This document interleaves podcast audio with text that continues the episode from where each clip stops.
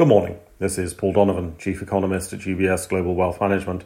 It's 7 o'clock in the morning, London time, on Monday, the 5th of February.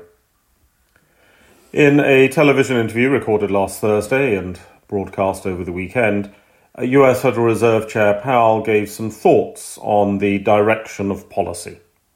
Powell's public pronouncements have a scarcity value that some other central bank heads could learn from, but the content of the analysis offered no particular insights.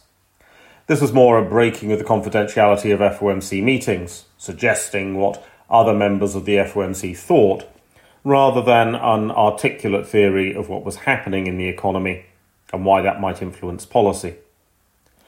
As with the post FOMC press conference, there was a signal of no rate cut in March and a hint at three rate cuts this year. More if the economy weakens, fewer if inflation is stubborn. Investors will not be surprised to learn that a recession would trigger more rate cuts and fewer rate cuts would be forthcoming if inflation carries on.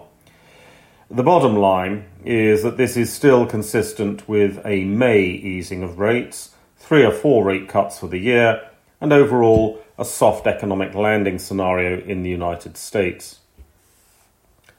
German December trade data showed both imports and exports weaker than expected. Both numbers fell in year on year terms. The export side adds to the complexity of the global trade picture at the moment, with manufactured goods demand soft, but different economies gaining or losing market share as a result of complex forces. Politics may alter market share in Asia, while cost competitiveness may be a factor for some German exports as a result of domestic energy prices.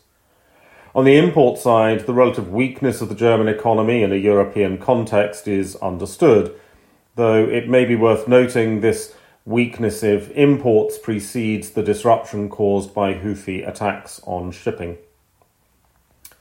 Assorted composite sentiment indicators clog the data calendar today and don't really add much to our stock of knowledge about any economy. To the extent that there is any focus, it is likely to be on the US ISM sentiment, not because this is more accurate than any other survey, but because expectations about the Federal Reserve are in something of a state of flux. It seems to be that expectations about policy are the most important thing to markets at the moment and investors do have a history of seizing on information that supports their arguments without asking too many questions about the quality or underlying detail of that information. The OECD publishes an interim economic outlook today. Like the IMF forecasts recently published, this will attract media attention and be used for political scoring points, but it doesn't really tell markets anything they don't already know.